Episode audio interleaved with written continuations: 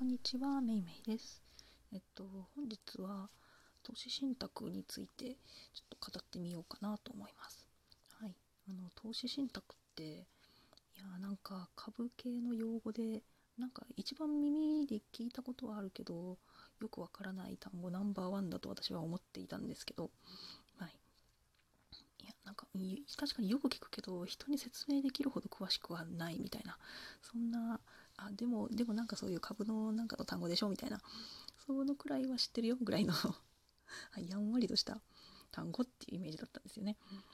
うん、投資信託確かになんかニュースで聞くけどぐらいの、はい、感覚だったんですけど、はい、あ今はちゃんと調べました。はい、投資信託っていうのは、まあ、あの投資を信託信じて託すって書くんですが、はい、信じて、えっと、誰に託すかっていうと、まあ、運営してくれるプロがいるんですけど、まあ、その人ですかねその人に託すっていうそういうあの株いろんな株とか債券の詰め合わせパックのことをですね。はい、あの株とかって大体あの個別株っていうのは、まあ、一つの会社が出してるものですよね。一つの、えっと、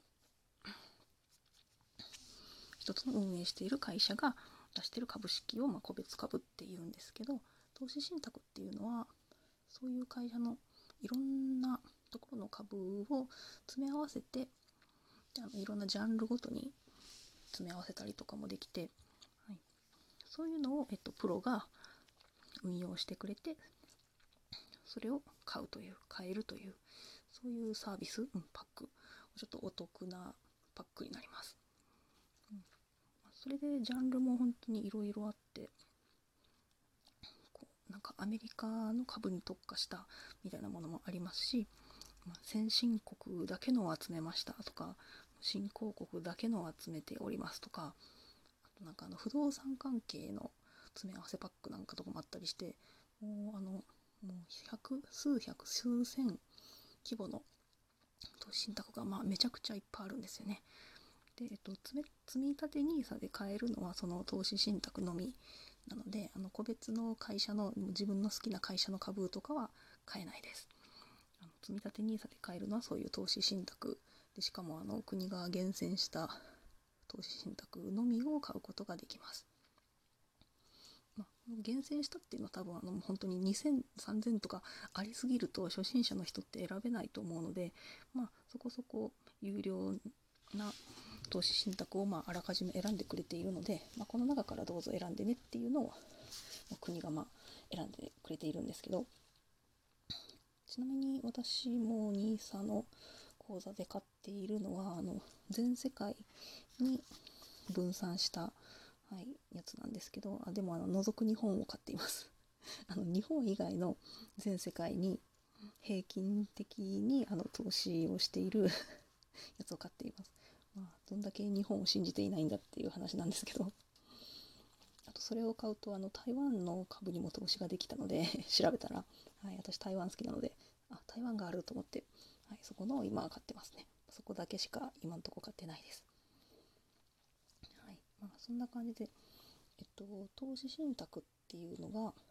あの、個別株と違ってやっぱりそういうふうにどんどん詰め合わせをしてでしかもあのちゃんと中の会社をいろいろ入れ替えたりとかそういうこともプロがやってくれるのでその分手数料はかかるんですよねどうしても。かかってしまうのでなんかここがポイントのようでどうやら、はい。まあ、投資信託だから何でも買ったらあのリスクも分散できるしラッキーみたいに思ってなんかいい感じの名前のを買ってみようみたいなそんなことをやってしまうとこの手数料っていうところで結構取られてしまうことがあるのでそこはまあ要注意で。ちゃんと調べる必要があるようです。はい。なのでこのなるべく手数料が低いところを買うといいですね。やっぱり払いたくないですから。まあ、あのネット証券だとどんどん安いのが買えたりするんですけどやっぱあの窓口とかで買うとやっぱ人件費がかかってしまうから、まあうん、手数料がなんか4.0だったり 3. 点何ぼかんぼだったりそのくらいのもあるみたいで。いやだって買っただけであの運用の結果がどうかプラスかマイナスかも分かんないのに本当買っただけで それだけの手数料がかかるってなかなかちょっと痛いと思うので、うん、でも払わないわけにはいかないのでさすがに。でもなるべく低くは抑えたいものですよね、うん、そういうのはちゃんと調べなきゃいけないものなんですけど。まあでもやっぱりあの一つだけの会社を買って、まあ、それが上がるの下がるのをずっと見てるのってなかなかドキドキするものだと思うんですけどそうやってあのいろんないろんな企業が詰め合わされてる、まあ、そこの平均を見えるっていうものを買うと、まあ、確かにあの大きな大きな損もない分大きなとこもないかもしれないですけど、まあ、その分多少は安定して結果が得られるっていうのがまあいいところなんじゃないかなと私は思います。うん。なんか投資信託はじゃあどうだみたいに言う人もいるらしいんですけど、うん。それはやっぱりその手数料のことですとか、うん、あとまあやっぱり大きな大きな損がない分大きな得もないので、うん、だからまあ株をやっていく上ではそんなに魅力はないみたいなそんな風に思っている人もいるみたいで、うん、いやでも私のようなもう超超ど初心者にとっては、まあ、やっぱりプロに運用してもらえるっていうのは、まあ、自分がずっと24時間見続けているよりは、まあ、安心ですよね。安心なんですね。うんまあ、そう思うと、まあ、手数料は低くは抑えたいですけど、まあ、そこは多少払ってでも安心を買いたいかなっていうのはどうしてもちょっとありますね。それはなんかどうしても差が差がとしてしょうがないかなって思うんですけど。うん、のでまあまあ投資信託個別株、まあ、どっちもやるのがいいんじゃないかなとは思うんですけど、うん、私も個別株買うとやっぱり毎日その 毎日の数字を見ちゃうんですけど、うん、なかなかそっちはそっちで確かにスリリングではあるんですけど結構楽しいので。あの投資信託は、まそこまで数字確かに大きくは動かないのでやっぱりたくさんの数の詰め合わせにした平均なので、うん、そこまで大きくは動かないからこそあの積み立てていくのがお得かなっていうのがありますね。まあ、でも私が最初の方に本を読んであ株面白そうだなって思ったきっかけの本があるんですけどあのよかったらノートに投稿してるので見てほしいんですけれども、はい。まあ、その方はもうほとんど全世界に、えっと、分散した投資信託を一択で買ってたような方だったので、まあ、サラリーマンだったんですけど、うん、まあなのでまあ、まあ 一か一概に邪道とも言えないんじゃないかなと私は思うんですけれどもはい。まあでも何を信じるかはちゃんと自分で調べて ある程度はい。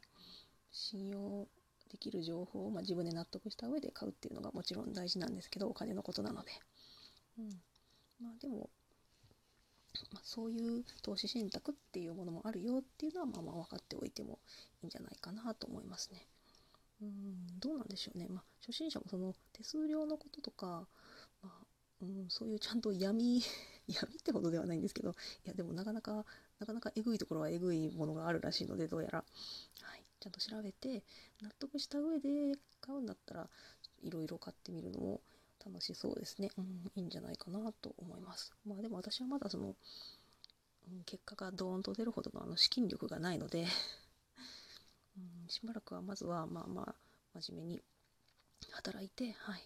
資金力をつけてからいろんなものにやってみたいですね。はい、やっぱなんか YouTuber の方とかいろんなのを見てるとやっぱり一番人気なのは米国株ですね。成長著しいので。まあもうコロナもだいぶ落ち着いてはないんですけどあちらの方があのワクチンの接種は早いのでもうなんかすでに結構観光の方とかも勢いづいているみたいで空港に人が集まっているとか、まあ、そういうニュース見るんですけど。ってなると、うん、まあまあ半年後ぐらいの景気はまあこの後何事もなければですけど日本よりは明るいかもしれないですね。なので数字は結構動くのかもしれないですね。うん、なんか投資家の方って本当になんか今を見てるんじゃなくてもうほとんど先未来を見てるようなのでどうやらだからやっぱりニュースなんかに敏感なんですねだからなんか我々が見ている世界とは全然違う世界を見ているらしくて